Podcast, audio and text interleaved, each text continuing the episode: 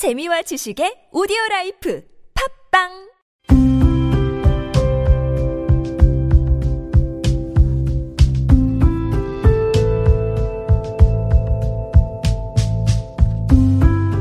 칼럼을 읽어드립니다.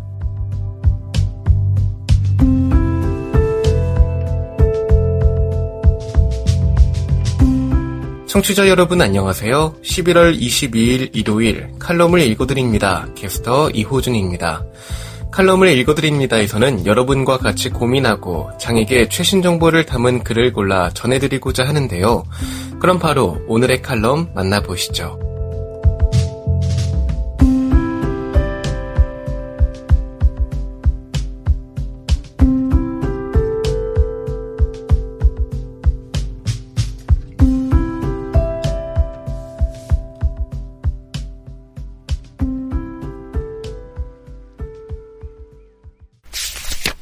에이블 뉴스. 우리가 장애인 활동 지원사에게 먼저 존중을. 칼럼니스트 김경미. 중증 장애인의 일상 및 사회생활을 지원하는 장애인 활동 바우처 제도는 장애인의 자조적인 삶을 보장하여 사회 공동체의 일원으로 살아갈 수 있도록 하는 중증 장애인에게는 오아시스 같은 제도적 서비스다. 제도적으로 중요한 만큼 서비스를 제공하는 활동 지원사 역시 장애인에겐 소중한 분들이다. 필자의 활동 지원사 선생님은 나와의 인연을 10년째 이어가고 있다. 중도 실명한 게 10년이니까 장애인으로 살아가는 동안 늘 필자와 함께한 셈이다. 가사와 육아, 그리고 사회활동 등 생활 전반에서 함께하면서 어쩌면 가족들보다 장애인으로 살아가며 겪는 힘들고 부당함을 더 잘 알지 않을까 싶다. 장애인 당사자로서 사회의 편견과 차별에 부딪힐 때마다 부당하다, 억울하다 하여도 이게 이 시대 장애인들이 딛고 넘어서야 하는 벽이라고 생각한다. 그런데 장애인도 아니고 다만 장애인 곁을 지킨다는 이유로 활동 지원사에게 함부로 대하는 비장애인을 보면 내가 당할 때보다 갑절로 화가 나고 속상하다. 활동 지원사는 장애인의 보호자 대신 일을 하는 사람도 아니다. 말 그대로 지원하는 사람으로 장애인 활동에 있어서 그 의사결정은 장애인 당사자에게 있다. 그럼에도 불구하고 빤히 있는 당사자를 배제하고 활동 지원사를 통해서만 소통하려는 비장애인들이 있다.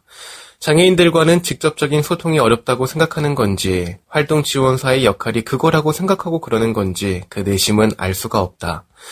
이달 초 활동 지원사 선생님과 함께 은행을 찾았을 때 창구 직원의 태도에는 장애인 당사자인 필자에 대한 무시뿐 아니라 활동 지원사를 대하는 태도에서도 무례하기 그지 없었다.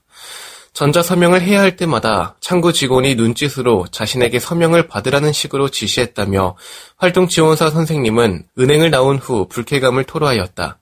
그뿐이 아니었다. 필자가 통장 잔액을 물었을 때에는 아무런 대답 없이 통장을 지원사 선생님께 건네는 것으로 대신했었다. 한마디로 이게 당신 일이니 당신이 하라는 식이다. 지원사는 장애인의 어려움을 지원하기 위함이지 비장애인이 장애인과 소통함에 있어서 거리감이나 불편함을 대신하는 사람이 아니다. 내가 창구 직원에게 잔액이 얼마 남았냐고 물었다면 그에 대한 피드백은 필자에게 해야 한다. 그리고 그 피드백에 있어서 도움이 필요할 경우 피해자는 활동 지원사에게 도움을 청하는 게 맞다. 이러한 행동은 장애인 당사자에게뿐 아니라 활동 지원사에게도 인격적인 모멸감을 준다. 사소해서 혹은 그 경계가 모호해서 비장애인도 활동 지원사도 마치 그렇게 하는 것이 당연한 것처럼 여기고 행동하는 경우도 있다. 활동 지원사는 자신의 역할이 장애인을 돕는 것이라는 단편적인 직업 의식으로 해당 장애인과 관련된 일이라면 지시의 주체와는 관계없이 당연 자신이 해야 할 일이라고 생각하는 경우도 있다. 그리고 비장애인 역시 활동 지원사는 장애인을 돕는 일을 하므로 지원사에게 요구하고 지시하는 것을 당연하게 여기는 이가 많다. 실명 후 처음 활동 지원사를 연계받았을 때의 일이다. 지원사 선생님이 센터에서 내 도장을 받아오라고 했다며 챙겨줄 것을 요구하셨다. 센터로부터 일말의 설명도 연락도 받지 못했는데 어째서 내 개인정보를 당사자에게 동의도 구하지 않고 지원사에게 받아오라고 지시할 수 있는지. 게다가 지원사는 또 그게 아무렇지 않은 듯 당연하게 여기고 따르는 건지 일반적인 상식으로는 전혀 이해할 수가 없었다. 센터에서는 필자의 항의 전화를 받고서야 자신들의 실수를 인지한 듯 하였다.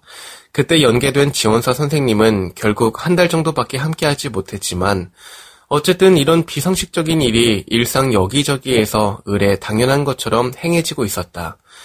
또 이런 경우도 있었다. 필자가 대학 생활을 할 때 단짝으로 지내던 지인이 활동 지원사로 일하게 되었다. 그 지인은 필자와 생활하면서 자연스레 시각장애인에 대한 이해가 높아졌고 그만큼 시각장애인의 활동 지원에는 자신이 있어서 시작한 경우였다. 그런데 얼마 가지 않아 인격적으로 너무 모멸감이 느껴져 못하겠다며 활동 지원사 일을 그만두었다. 지원 대상은 남성 시각장애인이었는데 장애인 당사자와는 별 문제도 없었고 오히려 진즉 그만두고 싶었는데 당사자의 부탁으로 몇 번을 참아냈다고 하였다. 장애인 활동 지원사로 어느 정도 가사는 해야 할 거라 생각은 했지만 출산한 지 얼마 되지 않은 산모를 대신해 갓 태어난 영아와 그 위 자녀 두 명의 육아는 물론이고 식구들의 식사와 청소, 빨래, 요리 등 집안의 모든 가사를 도맡아 해야 했다고. 그래도 신체적으로만 힘들었다면 참을 수 있었을 텐데 그 와이프와 친정엄마는 자신을 마치 가사 도움이 대하듯 일말의 미안함이나 고마움 없이 당연히 해야 하는 것처럼 집안의 모든 일을 시키고 지시했다며 자신이 장애인 활동 지원사인지 가사 도우미인지 분간이 되지 않더라고 하였다. 장애인의 일상 및 활동을 지원하는데 어려움이 있어서가 아니라 지원사로서 그 직무 외의 것을 당연하게 여기고 대하는 비장애인들로 인해 심리적인 상처를 받은 것이다. 그런데 이런 경우는 비장애인뿐 아니라 장애인들 중에서도 활동 지원사의 역할을 잘못 이해하고 직무 외의 것을 요구하는 경우도 있다. 또 어떤 이는 마치 자신이 월급을 주는 사람인 양 갑으로 행세하는 분들도 있다. 우리가 개인 택시를 탄다고 그 사람이 개인 기사가 아닌 것처럼 활동 지원사가 장애인 생활을 지원한다고 그들이 수행 비서인 것은 아니다. 우리는 국가에서 제공하는 서비스를 제공받는 이용자이고 지원사는 서비스를 제공함으로써 그 보상을 국가로부터 받는 것이다. 현재 내 곁을 지키는 활동 지원사는 내가 아니더라도 다른 이용자에게 서비스를 제공하기만 하면 된다. 우리에겐 일상이지만 지원사에게 우리와 함께하는 시간과 공간은 일터가 되며 엄연한 직업인으로 근로를 하는 것이다. 많은 시간 동안 물리적, 정서적으로 가까워지게 되면 그 관계가 이용자와 제공자라는 관계에서 그냥 친한 사이로 그 경계가 사라지기도 한다. 그러나 활동에 있어서 장애인도 지원사도 활동 지원사의 책임과 역할에 대해 항상 자각하고 행동해야 한다. 관계의 경계가 모호해짐으로 인해 그 역할과 책임마저 무너진다면 장애인의 입장에서는 서비스 이용자로서의 권리나 자기 결정권을 침해받을 수 있고 활동 지원사의 입장에서는 과도하고 무리한 요구로 인격적인 모멸감을 느낄 수 있다. 이용자가 지원사의 역할과 책임에 대해 잘 인지하고 있다면 과도하거나 직무외 활동에 대해 정중하게 부탁하게 되고 그 결정권은 활동 지원사에게 있다는 사실을 인정하고 행동함으로 인해 지원사는 보다 더 자신의 직업에 긍지와 보람을 갖고 직업인으로서 존중받고 있음을 느끼게 된다. 활동 지원사의 역할에 대해 잘못 이해하고 있는 비장애인들의 행동을 지적하기 전에 우리의 모습은 어떤지 돌아보고 성찰해 봐야 하지 않을까? 활동 지원사를 대신해 나서서 비장애인에게 뭐라 하지는 못하더라도 최소한 우리가 먼저 지원사를 존중하는 모습을 보여야 하지 않을까? 장애인과 활동 지원사는 서비스 이용자와 제공자로 관계를 맺지만 우리의 활동은 삼각 달리기처럼 각자가 아닌 파트너이자 동반자적 관계임을 명심하자. 지금 여러분께선 KBIC 뉴스 채널 매주 일요일에 만나는 칼럼을 읽어드립니다를 듣고 계십니다.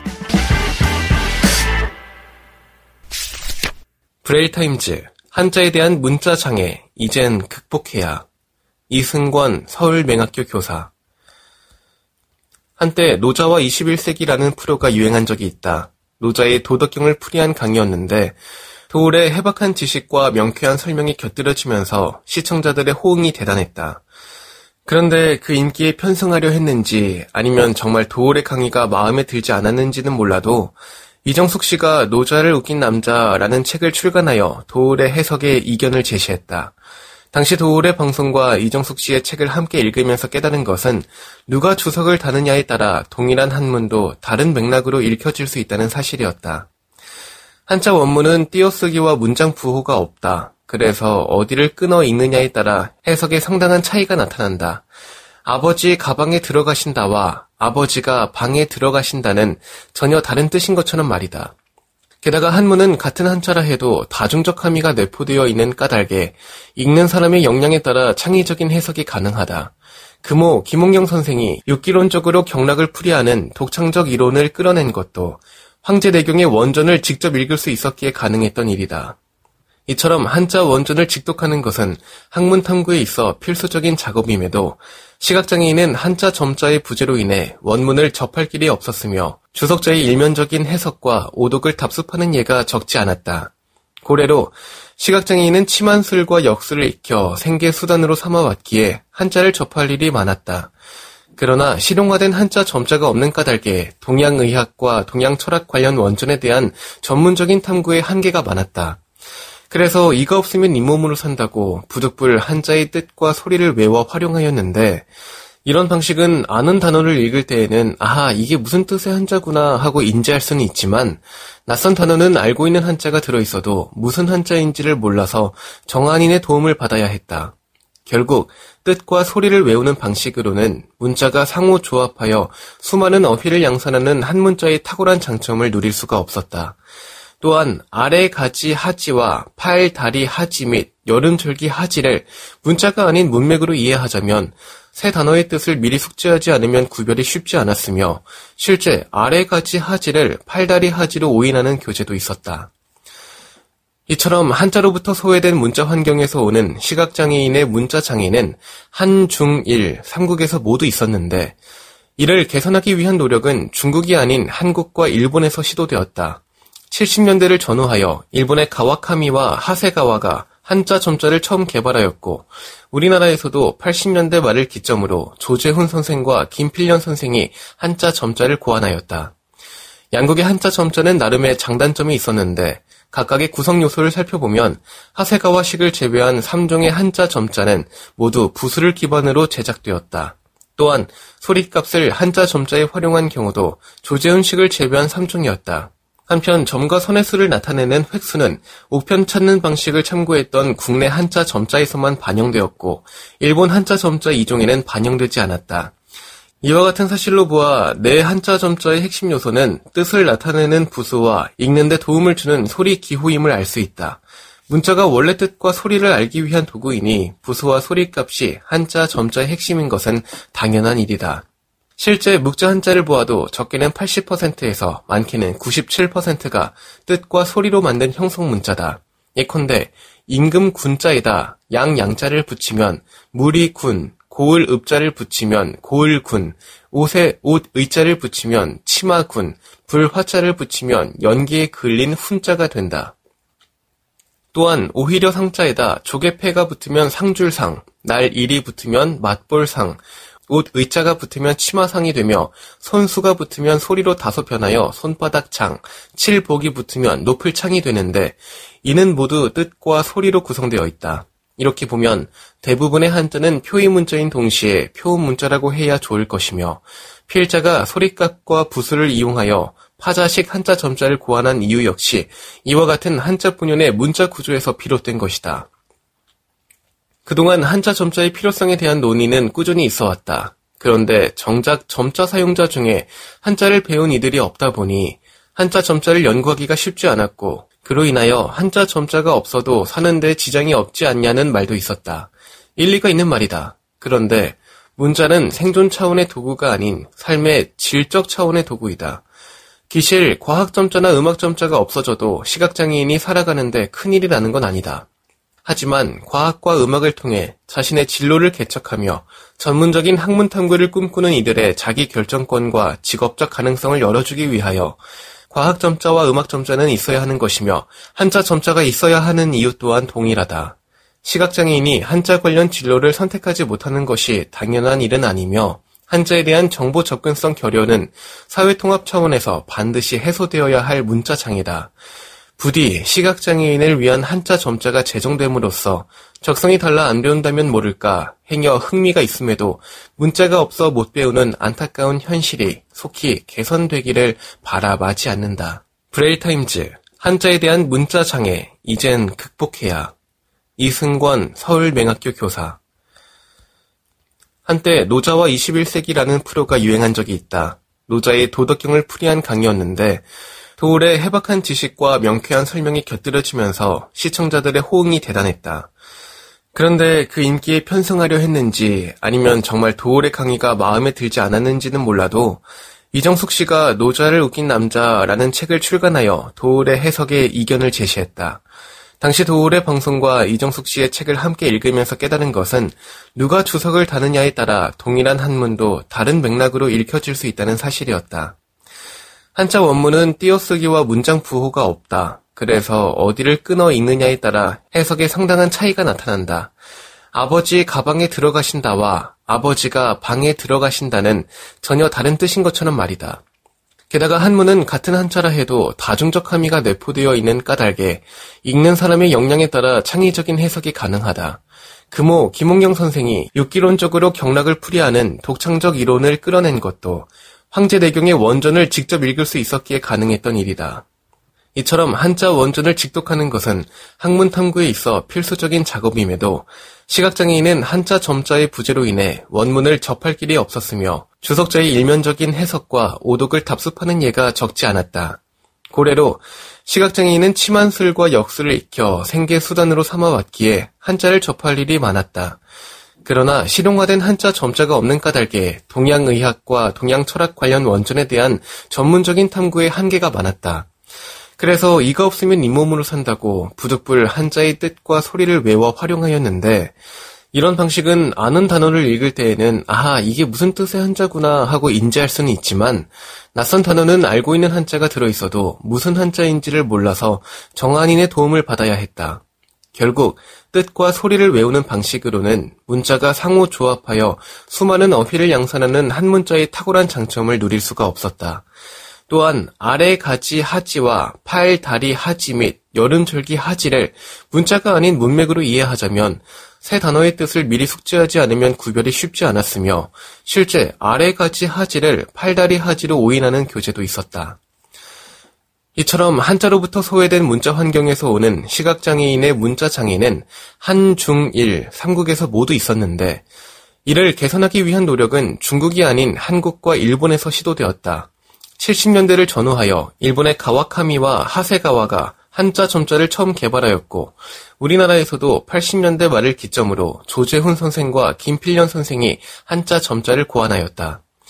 양국의 한자 점자는 나름의 장단점이 있었는데 각각의 구성 요소를 살펴보면 하세가와 식을 제외한 3종의 한자 점자는 모두 부수를 기반으로 제작되었다. 또한 소리값을 한자 점자에 활용한 경우도 조재훈 식을 제외한 3종이었다. 한편 점과 선의 수를 나타내는 획수는 우편 찾는 방식을 참고했던 국내 한자 점자에서만 반영되었고 일본 한자 점자 2종에는 반영되지 않았다. 이와 같은 사실로 보아 내 한자 점자의 핵심 요소는 뜻을 나타내는 부수와 읽는데 도움을 주는 소리 기호임을 알 수 있다. 문자가 원래 뜻과 소리를 알기 위한 도구이니 부수와 소리 값이 한자 점자의 핵심인 것은 당연한 일이다. 실제 묵자 한자를 보아도 적게는 80%에서 많게는 97%가 뜻과 소리로 만든 형성 문자다. 예컨대 임금 군자에다 양 양자를 붙이면 물이 군, 고을 읍자를 붙이면 고을군, 옷에 옷 의자를 붙이면 치마군, 불 화자를 붙이면 연기에 걸린 훈자가 된다. 또한 오히려 상자에다 조개패가 붙으면 상줄상, 날 일이 붙으면 맛볼상, 옷 의자가 붙으면 치마상이 되며 손수가 붙으면 소리로 다소 변하여 손바닥창, 칠복이 붙으면 높을 창이 되는데 이는 모두 뜻과 소리로 구성되어 있다. 이렇게 보면 대부분의 한자는 표의 문자인 동시에 표음 문자라고 해야 좋을 것이며 필자가 소리값과 부수를 이용하여 파자식 한자 점자를 고안한 이유 역시 이와 같은 한자 분연의 문자 구조에서 비롯된 것이다. 그동안 한자 점자의 필요성에 대한 논의는 꾸준히 있어 왔다. 그런데 정작 점자 사용자 중에 한자를 배운 이들이 없다 보니 한자 점자를 연구하기가 쉽지 않았고 그로 인하여 한자 점자가 없어도 사는데 지장이 없지 않냐는 말도 있었다. 일리가 있는 말이다. 그런데 문자는 생존 차원의 도구가 아닌 삶의 질적 차원의 도구이다. 기실, 과학 점자나 음악 점자가 없어져도 시각장애인이 살아가는데 큰일이 나는 건 아니다. 하지만 과학과 음악을 통해 자신의 진로를 개척하며 전문적인 학문 탐구를 꿈꾸는 이들의 자기 결정권과 직업적 가능성을 열어주기 위하여 과학 점자와 음악 점자는 있어야 하는 것이며 한자 점자가 있어야 하는 이유 또한 동일하다. 시각장애인이 한자 관련 진로를 선택하지 못하는 것이 당연한 일은 아니며 한자에 대한 정보 접근성 결여는 사회통합 차원에서 반드시 해소되어야 할 문자 장애다.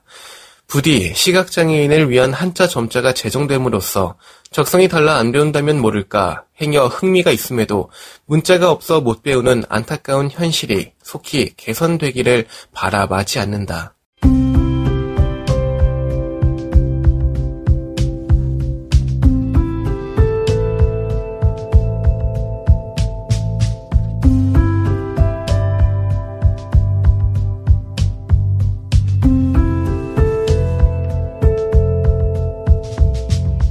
11월 22일 일요일 칼럼을 읽어드립니다. 오늘 준비한 소식은 여기까지입니다. 지금까지 제작의 이창훈, 진행의 이호준이었습니다. 끝까지 청취해주셔서 고맙습니다.